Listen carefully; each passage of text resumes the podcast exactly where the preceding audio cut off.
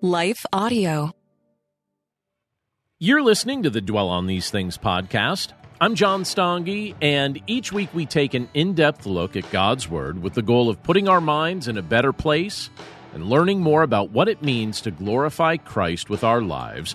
And recently we started a series on the Holy Spirit, and we're going to continue that series next week. But this week, we have a special message that is geared toward fathers. On Sunday, we celebrated Father's Day here in the United States, and I wanted to take some time to take a look at what Scripture reveals to us about God the Father. So that's our focus this week. I hope you find it encouraging and refreshing. But before we dig into all this content together, let's pause for a quick word from today's sponsors. Hi, everyone. If you've been injured in an accident that was not your fault, listen up. We have legal professionals standing by to answer your questions for free. Call now and find out if you have a case and how much it's potentially worth. Call 800 497 4410. I'm here with spokesman John Wolf. So, John, tell everyone listening who should call right now. Well, Maria, first off, thank you for having me here. It's always nice to answer the listeners' questions. Now, as far as who should call in, Anyone who's been injured in an accident and think you deserve compensation, give us a call right now. 800 497 4410. You'll find out if you have a case and how much it's potentially worth. Thanks, John. You heard it, folks. Take advantage of this opportunity and call now. 800 497 4410. Advertisement sponsored by Legal Help Center may not be available in all states. Hi, I'm Rebecca Scott. As a servant of God, wife, and mother of four, I understand the juggle of multiple roles and stages. That's why I created the Encourager podcast to help guide us through the messy middle stage of life. Join me on the Encourager as we challenge the chaos and embrace harmony. Together, we'll create practical systems to balance your roles and fulfill priorities. And we will do it while having joy and energy for both home and work life. Tune in for inspiring stories and interviews, actionable tips, and methods to do both home and work life. Because here, we believe you can do all things, just not all at once.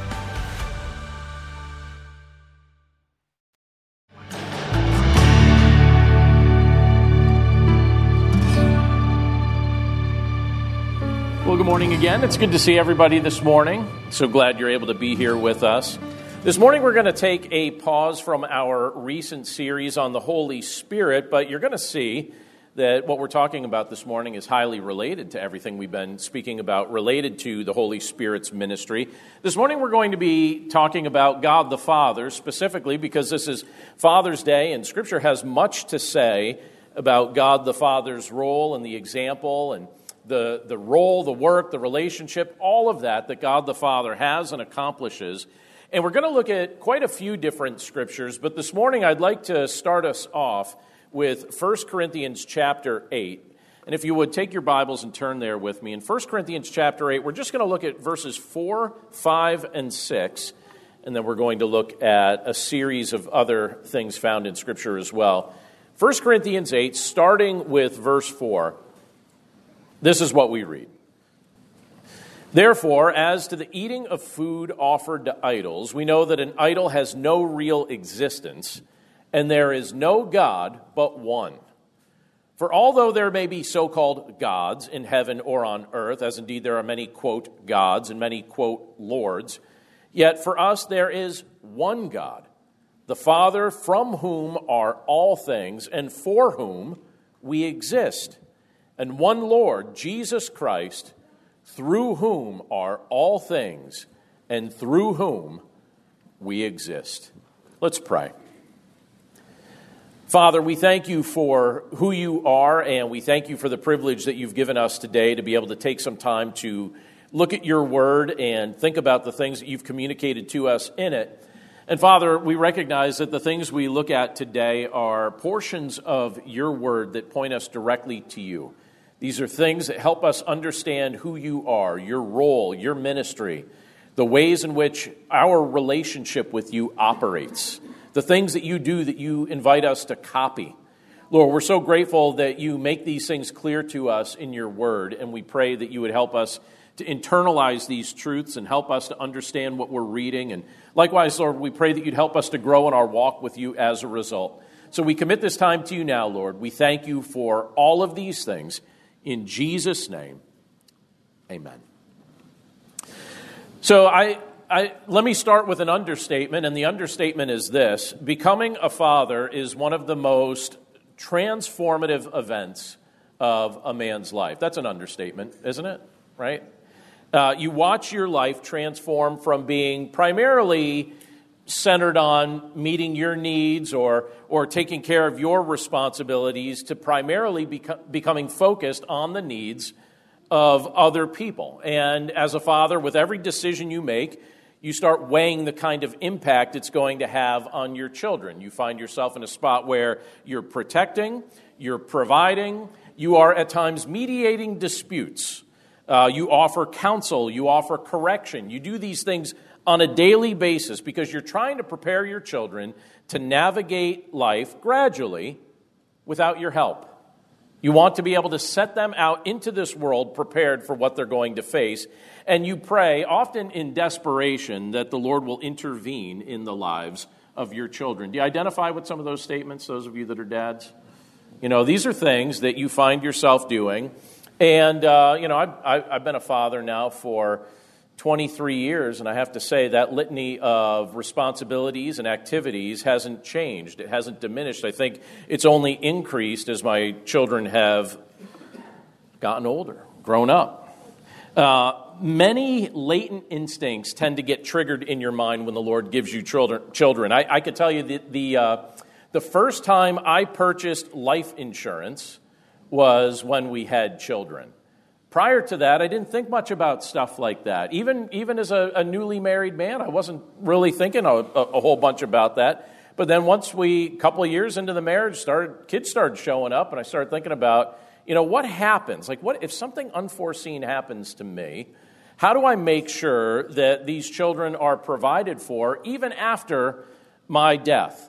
And so you start thinking about things like that. And every day, from the moment, the, the moment your kids are born, you begin making both small and large sacrifices together with your wife for their long term benefit. That becomes your life at that point. And I have often said this, and maybe some of you have thought the same thing, but I've often said that becoming a father has given me new insight into God's loving and sacrificial heart toward his children.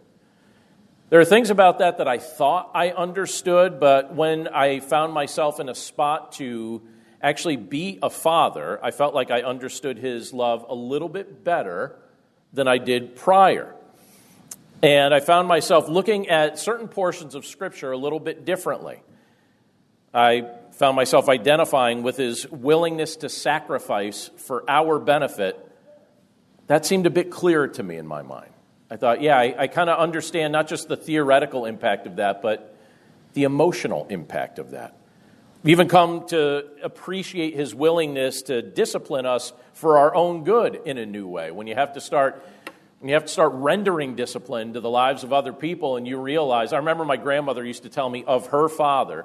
She said, you know, anytime he had to discipline us, we would oftentimes catch him crying afterward privately. He'd do what he had to do, but then we'd catch him feeling a little bit emotionally wrecked afterward. And I used to think to myself, why? You guys probably deserved it. You know, like, why would you? And then you actually have to do it, and you, you keep your game face on when you do it. And then what do you do? You go behind closed doors, and your heart feels heavy, and your face looks sad, and you're, you're praying, Lord, did I do the right thing? Did I handle that the right way? Like, like, please convince their heart, please convince their mind of the truth.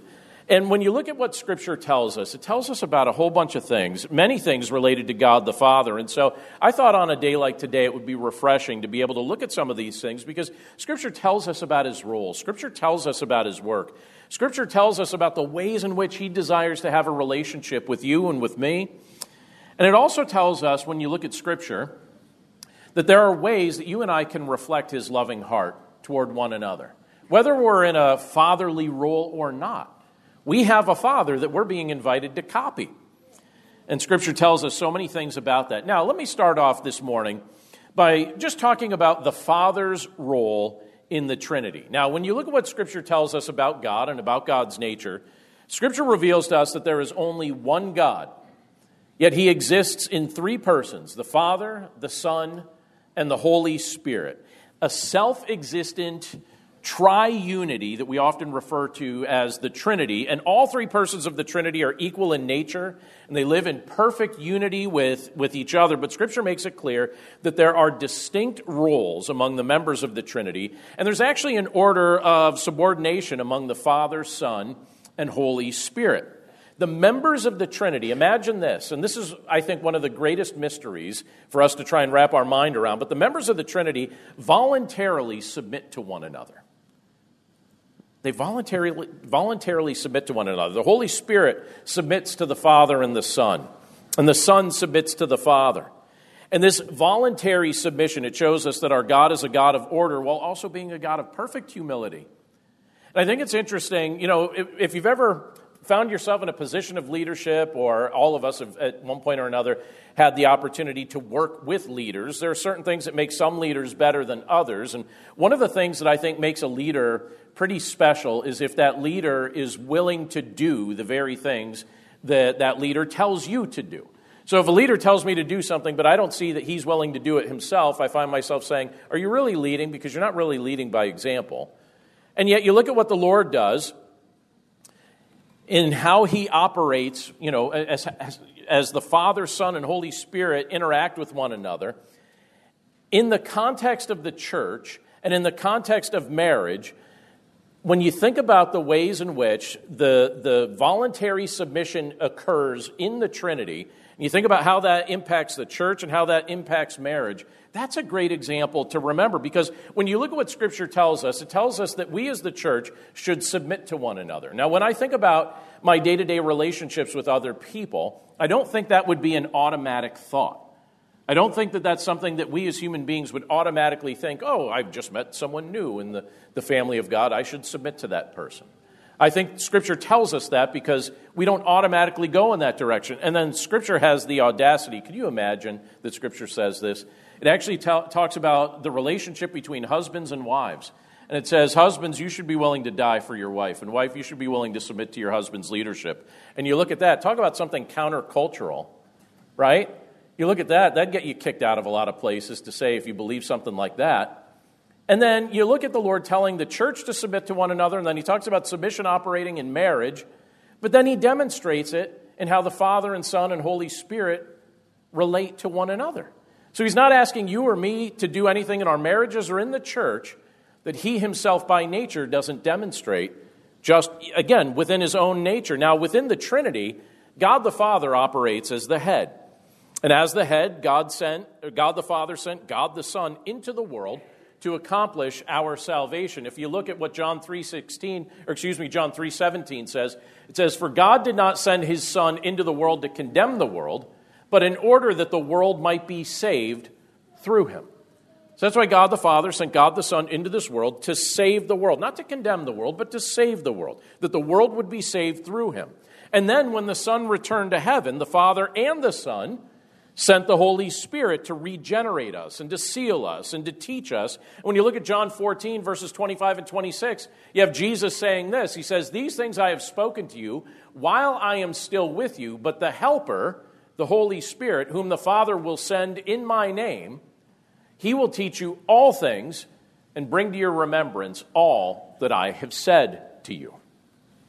So it's interesting when we just think about how God's nature operates, and we think about uh, the Father's role in the Trinity, these are some of the things that we see. But then Scripture also goes on to reveal to us the work that God is accomplishing. Now, we read this verse just a moment ago, but I want to read it again. In 1 Corinthians 8 6, it says, Yet for us, there is one God, the Father, from whom are all things and for whom we exist, and one Lord, Jesus Christ, through whom are all things and through whom we exist. Now, one of the earliest concepts that I began observing about my own father, who, by the way, drove a couple hours down to be with us today, but he sat in the back. So, Dad, you don't have to answer this out loud, but why do you sit in the back? You know, what, what were you afraid was going to be said from the front here? but I have to say, one of the one of the concepts I began observing about my dad when I was a child, like if you asked me, like, what, what does your dad do? And I, I would have told you, he works. My dad works, right? And uh, I remember every day he went to work at Stange's Market, our family grocery store in Scranton, Pennsylvania. And at night he would come home tired, and I think his favorite thing to do when he came home was to find his recliner and sit down just to decompress for just a moment. And this is a distinct, you know how there's certain things from your childhood that get burned into your brain? This is what gets burned into my brain uh, during that season. He would have a can of Spanish peanuts next to his recliner, and my mother would bring him a glass of iced tea. So he would sit down with a can of Spanish peanuts, an iced tea, and just kind of decompress. And into that moment, my sisters and I would be like, oh, great, dad's home. And so we would be jumping on him. And I remember at that time, like I would never, I, I, I, would get so excited when we would come home. And I remember one of the things that, that I wanted to do was to box with him. So how, you know, like the end of a long work day, do you, anyone feel like boxing, even with a five-year-old? And so I, would be like, oh, great, dad's home. He'd sit down, he'd have iced tea in one hand, Spanish peanuts in the other. And I'd be like, all right, father, it's on. Here we go. And I'd stand there and he'd be like, oh, my goodness. And he'd, but he'd, he'd set his stuff down and he'd put his hands up and we would box and we would box. And then every now and then, I would sneak a real punch in and I'd just like try and like miss his hands and hit his stomach, and he'd be like, That's it, we're done, we're done. I was like, That's all right, I was, I was wearing out anyway. I just wanted to sneak one in before we were finished and then pretend it was an accident. It wasn't an accident. But I, but I loved that, and I remember at that time I thought, all right, you know, I, I want to be just like my dad. I want to be a hard worker like my dad. I would see him work hard, thought, I want to work hard like my dad. And so I remember at that season, he said I had to be five before I could work at the store with him. And so when I was five, child labor laws don't apply when you have a family run business. I'm just saying. So I, will never forget how excited I was, though, when he allowed me to start working at the store at age five, stocking the shelves, helping out in other ways, probably being more of a nuisance than anything, but I was still around my father and around my grandfather and around my uncle and around my cousins. And it was fun. It was really good. It was really helpful. But I'll tell you what, he taught me the value of working hard, and that is one of the major life lessons that I have tried to teach to my children. And one of the things I'll tell you, and I, I want him to hear me say this because it's definitely true, I had no idea how much my adult life would be spent doing work, but not under the direct supervision of other people. Do you ever think about that? Maybe you do, maybe you don't. I often, uh, like, this was really hard to adjust to when I became a pastor I thought, all right, people see the fruit of the work that you do, but they don't usually see the process. So they're almost accepting by faith that you're actually doing your work, right? And, um, and I remember early on trying to figure out like how this, how this would work, how I would schedule my time, things like that. And one of the things that my father taught me was the, the value of working with integrity, meaning doing your job even if no one's directly watching you doing what you're supposed to do, even if you're not being directly observed, understanding that your Heavenly Father sees everything that you do. And so there was a lot of non direct supervision I was given as a child working at the store. I was just trusted to do my job, and then the outcomes would be measured at the end of the day. And I realized, you know, that had a lot of preparation, stocking those shelves in the grocery store, uh, that, that really was helpful for me in the role that I, I presently serve in. So thank you for that, Father. I appreciate that. And when you look at what Scripture teaches us about God the Father, it talks about a work that He's accomplishing. And when you look at 1 Corinthians 8 6, we're told that He is the creator of all things.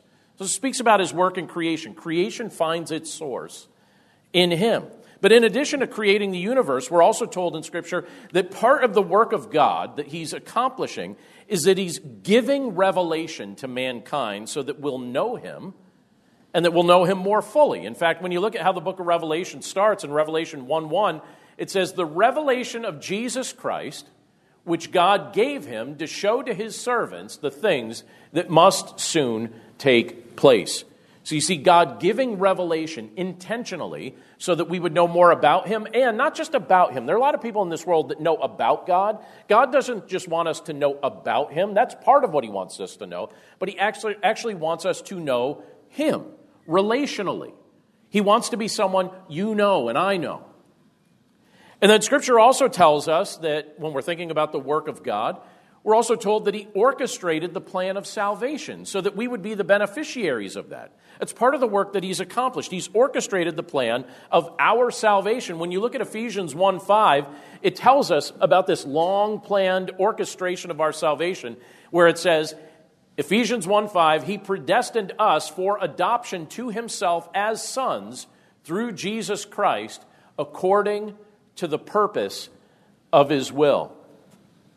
But that's not all Scripture tells us about the work that God is accomplishing in this world. That, in and of itself, is, is eternally significant. But Scripture also reveals other areas where God is at work. In the book of Psalms, we're told that God is the father to the fatherless and defender of widows. Isn't that a cool thing to think? That, that that's who God is by nature the father to the fatherless, the defender and protector of widows. The epistle of James, we're told that he's the giver of every good gift. Every good and perfect gift, it comes from God. He's a giver of these gifts. Paul's second letter to the, to the, Corinthians also reveals that the Father is at work as the giver of mercy and comfort to his children. You see that right in the first chapter of Second Corinthians. All that to say, we have a Heavenly Father who is lovingly and actively at work in our lives. And he, del- he delights to foster maturity within his children, and his, his watchful eye is always on us. It's another thing that amazes me about the Lord and how he operates in your life and in my life. We're not, like an, we're not an afterthought to him. He doesn't look at us and just say, Go and do this on your own. He reminds us that he's present with us continually. And then Scripture also reveals to us, and this, this really connects to the relational aspect of who God is, but through Christ, we can call the Father Abba. Now, what's the significance of that? Why does Scripture say that? Well, in Romans 8:15, we're told this. It says, For you did not receive the spirit of slavery to fall back into fear, but you have received the spirit of adoption as sons, by whom we cry, Abba, Father. A while back, I came across something that I guess I saved it. I, I have a tendency to save things that either my children create or that uh, are just kind of family things that have been written related to their childhood and, and, things like that. I have a whole stash of these things that I've held on to. And sometimes I thought maybe I should get some of those things laminated so they'd be protected a little bit better. But I actually came across not too terribly long ago a letter that my wife sent to our extended family at Thanksgiving. You remember before social media when you'd like you'd write a letter to your family that became the trend. Some of us probably still do that. Um, but I came across a letter that my wife wrote collectively to our extended family. It was it was shared at Thanksgiving, and it was written when the kids were very very young. And uh, Julia, our youngest, was under one. She wasn't quite one years old yet. But if you've met Julia, you realize that she started off her days talking right? Like talking wasn't something, oh, I don't think we had to teach Julia how to talk. She just, she just was born knowing how to speak, right? But she was, she was younger than a year old at the time. And in the letter, Andrea mentioned, and I, I didn't remember it quite this way, so it was interesting when I read it in the letter. I was like, oh, yeah, it was that way, wasn't it? Andrea mentioned that her favorite thing to say was, Dada. She would say that all the time. Dada. And as I was thinking about it, I was like, that's right. And you know what? The truth is, like, for many children, that's, that's if not their first word, one of their first words. But I have to tell you, even though I knew that about kids before having them, it's pretty special when you hear a kid saying that and you know that they're referring to you. And as I was thinking about that, I was like, wow, what a unique blessing and a unique privilege that is. And then you look at what Paul says in Romans chapter 8:15 and you have the apostle Paul making use of the word Abba. He's using that word in relation to God the Father. Now, Abba was an Aramaic word that, that children would often use when they were speaking of their fathers. And in English, the word Abba, we would translate it daddy. That's how we would say it. And basically, it's meant to signify a very close and very loving and very affectionate relationship between a child and his or her father. Abba. And isn't it amazing to think that through faith in God the Son, Jesus Christ, that we're granted this kind of loving relationship with God the Father, that we have the privilege to call him Abba, Father.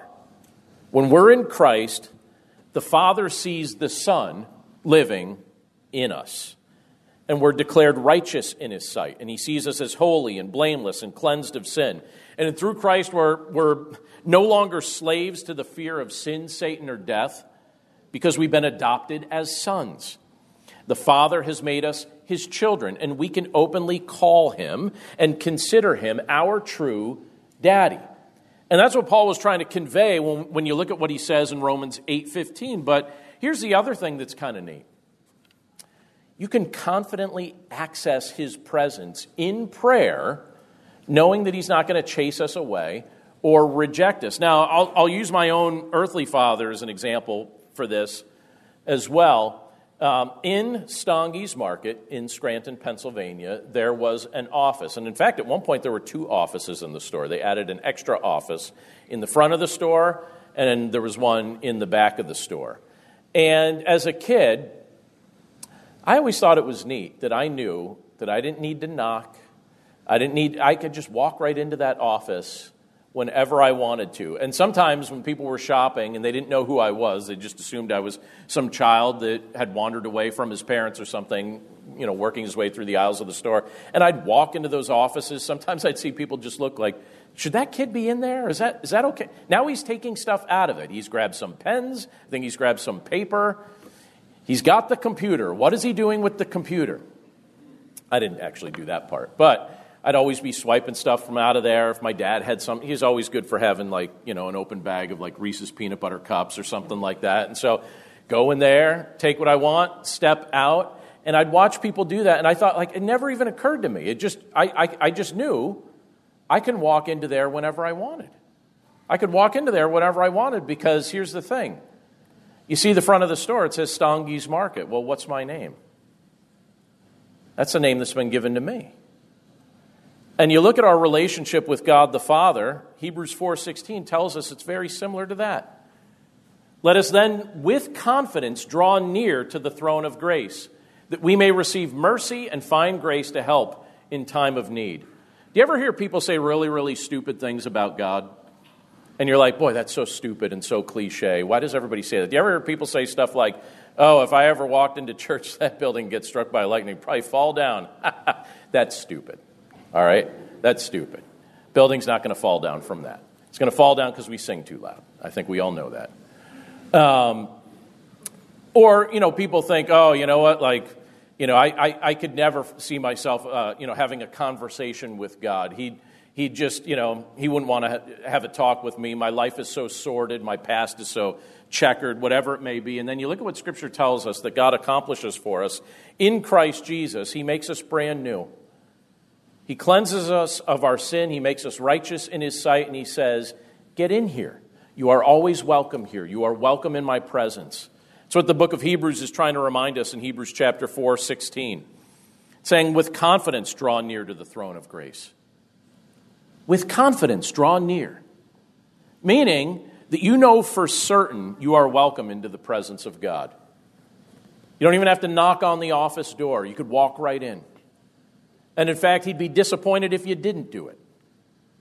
You know, those of you that have children, especially as your children age, I'm at that weird spot right now. My wife and I are adjusting to the fact that our children, one at a time, are becoming adults, ages 23, 21, 19, and 17. So annoying of them to do this to us, right? I have to tell you, like at this point now, you know, when we don't get to see them as much as we once did when we had complete control over their day to day schedule. And so when something happens and one of them just like shows up and randomly says, Hey, you want to do something? The other day, Jay said to me, He's like, Hey, my work got cut out early. Do you have time to grab lunch? I was like, Yes. Now, I'll tell you a little secret. I had a lot of stuff to do that day. But my son called me and said, Hey, do you want to grab lunch? My answer was yes. I dropped the other things. I felt like grabbing lunch. And when you look at what Scripture tells us about how God the Father operates with you and with me, He's not annoyed that you would take time to spend in his presence. He's not irritated that you would choose to enter in with confidence and say, Hey, Dad, I'm here. That doesn't bug him in the least. In fact, when you look at what Scripture tells us, it tells us that he went to great lengths, he went to great pain to provide the way for you to be able to do that, for you, through Jesus Christ, to have that kind of confident access to his throne in prayer. Does that not impact our prayer life when we dwell on that for just a few minutes? You know, when you think about the fact that God says, get in here, and you can have confidence in walking in knowing that you bear His name, that the name of Jesus Christ is a name that you bear. Like a business that you didn't start, but somehow your name is on the front of the building. Isn't that fascinating? And that's how our God operates. He loves to have that kind of relationship and that kind of fellowship with you and with me and with, with all his children. And here's the thing as people who have been brought near to him, as people who understand that the gift of salvation has been provided for us by the Father through the Son, empowered by the Holy Spirit, he's not only inviting us to spend time with him, He's inviting us to copy him. Now, Steve, I got a kick out of your shirt this morning as you walked in. Uh, I'm going to do something I typically don't do, but I know your personality will be okay. Stand up for a second. All right? Show everybody your shirt. All right, copy. Copy. All right, where's the other one? All right, Christian, stand up. Let's see it. Let's see. it. Show everybody. Turn, turn around so the people in the back can see, including my dad who sat in the back.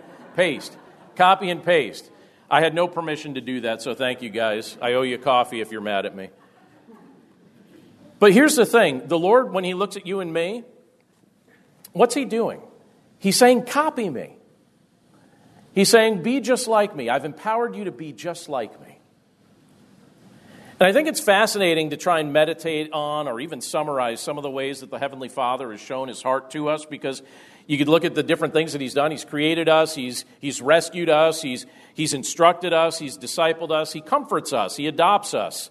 He allows us to call him daddy. All of these things, these are things that you and I get to experience in our relationship with him. But as he enables us to understand what it looks like to relate to him, he's also giving us the power to reflect his heart to other people. He's giving you and me the ability to reflect his heart to others.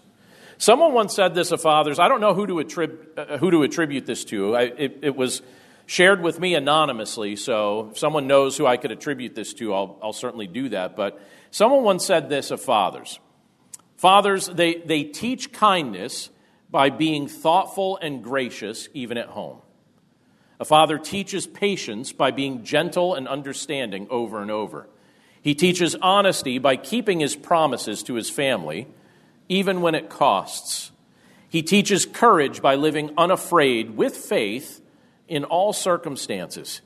He teaches justice by being fair and dealing equally with everyone. He teaches obedience to God's word by precept and example as he reads and prays daily with his family.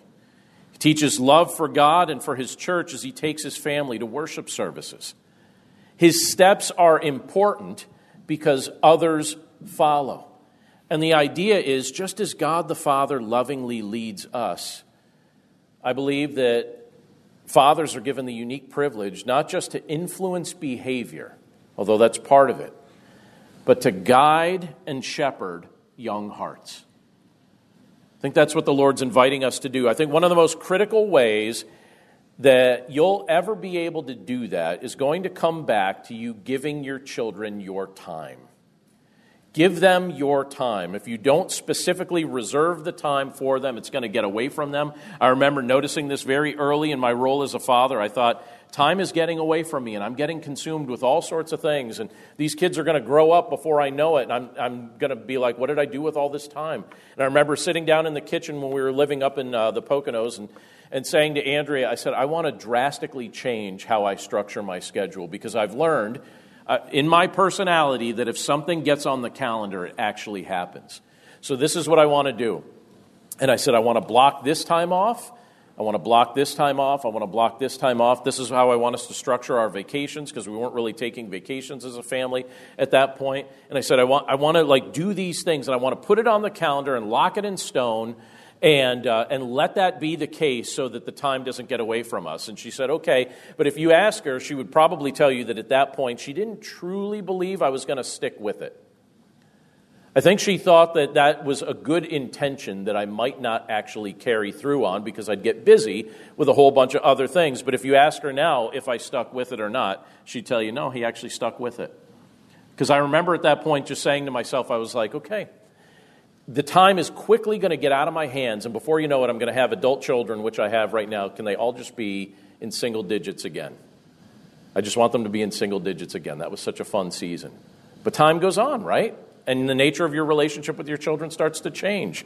And so you look at it, and I would say this regardless of however old your children are, if you want to be that influence and reflect the Father's heart to them, figure out a way to block off time for them, regardless of whatever season of life they're at and regardless of whatever season of life you're at. And some of you are, are at the grand season of life, as I'm seeing you with the grandchildren and, and bringing them all in. I saw Ed Kisselbeck with his grand, grandsons this morning, bringing them in. And I look at that and I think, you know what? I can't wait. I can't wait till that chapter unfolds because I, I miss those little kids running around our house. And it's like, that's fine, you guys could grow up, but bring back more. Bring back an army of, of what I remember. I want to see an army of that. Here's one last thing I want to mention this morning. Under the banner of this idea of, of how can we reflect the Father's heart to others, H. Norman Wright once uh, he was talking about just the ways in which a father has the privilege to actually impact the way a child will perceive the nature of God. Do you ever think about that? Do you ever think about how your perception of God's demeanor, God's personality, God's manner of interacting with people, how much it can be influenced by your earthly father? And either you, you look at it as a comparison or you look at it as a contrast. But H. Norman Wright, and I won't go into all the details of what he said, I'll kind of summarize it, but he said Imagine a little girl of seven who knows only rejection from her father that she loves dearly. How's that going to impact her perception of her heavenly father? Do you think that there might be some challenges there that she has to think through and realize that God is a contrast to what her earthly father has been like? He also says if your father was like a drill sergeant, demanding more and more from you with no expression of satisfaction and no tolerance for mistakes, how might that impact your perception of your heavenly father? That's going to be a bit of a challenge as well, isn't it? He also says if your father was a weakling and you couldn't depend on him to help you or defend you, do you think that's going to make you think of God as unable to help you or defend you? But then he also says this He says, How about this? If your father was patient and you saw him deal patiently with your errors, with your mistakes, with your growing pains, do you think you're going to begin to see God the Father as patient and available for you? Do you think that's something that you might begin to see? He also says, If your father was kind, you probably see God acting kindly and graciously on your behalf because your earthly father had the opportunity to point you in that direction. Here's the thing we've been given the privilege to reflect the Father's heart as we interact with other people in this world. And I'm saying this collectively to all of us. Fathers, I'm saying it obviously specifically to you. Use the opportunity to influence the next generation for God's glory in that respect by reflecting His heart. But I'm also saying it to everybody women, children, everybody. Reflect the Father's heart in every context that you find yourself in. Effectively, as your Heavenly Father, that's what He wants you to do. In your relationship with Him, He wants you to copy Him. He's inviting you to copy Him. As He demonstrates His character, as He demonstrates His heart to you, He's inviting you to copy Him and demonstrate that to others. And here's the thing when you look at some of the needs that are present in our culture, when you look at some of the things that feel like they're missing, in our culture. Wouldn't you say that one of the major things that is missing right now is an understanding of the heart of God? Don't you think it would make an impact on our culture if people had a better, more clear, more precise understanding of the nature and the heart of our Heavenly Father? I think it would make a big difference. And I think that we, as believers in Jesus Christ, we who have been adopted into the family of God, have the privilege to demonstrate that in every context that we're in. We serve as ambassadors, we serve as his children, we serve as representatives of the family that we've been given a name to be a part of and adopted into forever. And when I think about a way that we could utilize a day like today, and, and ultimately our, our entire life, but a day like today when we think a little bit extra about fatherhood, What a blessing it would be to those that have the privilege to interact with us if they had the, the opportunity to gain a glimpse of the Father's heart through us.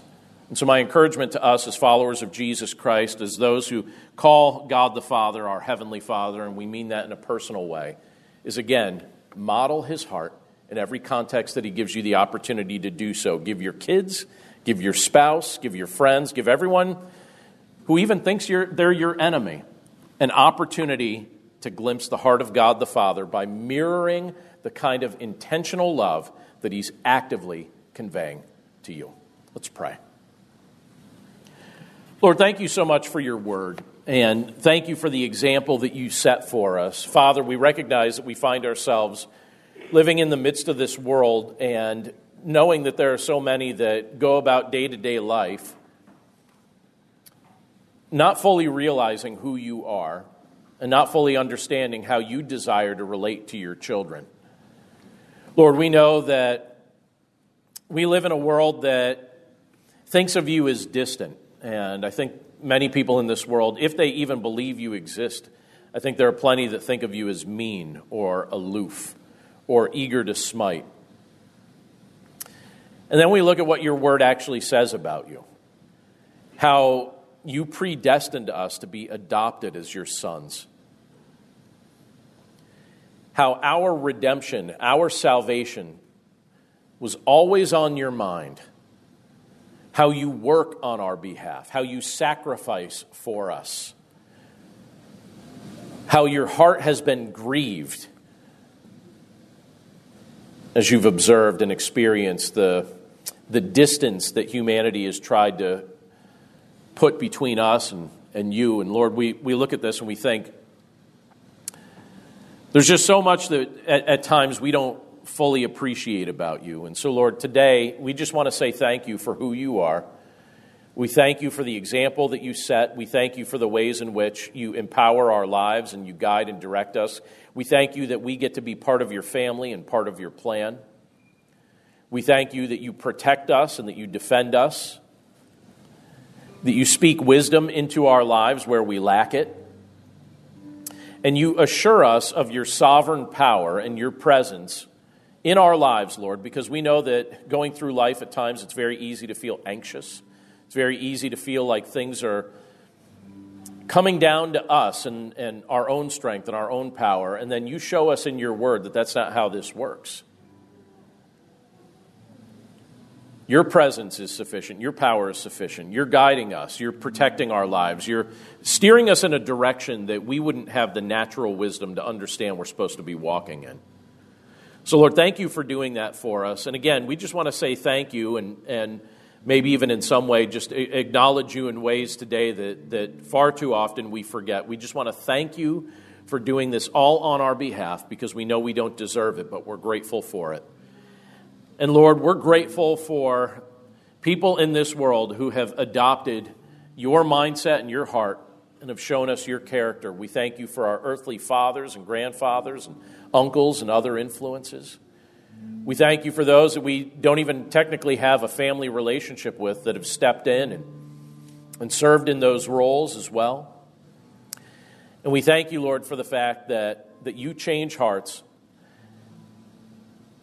and that you've got a future all mapped out for us in your presence as we know you through your Son, Jesus Christ.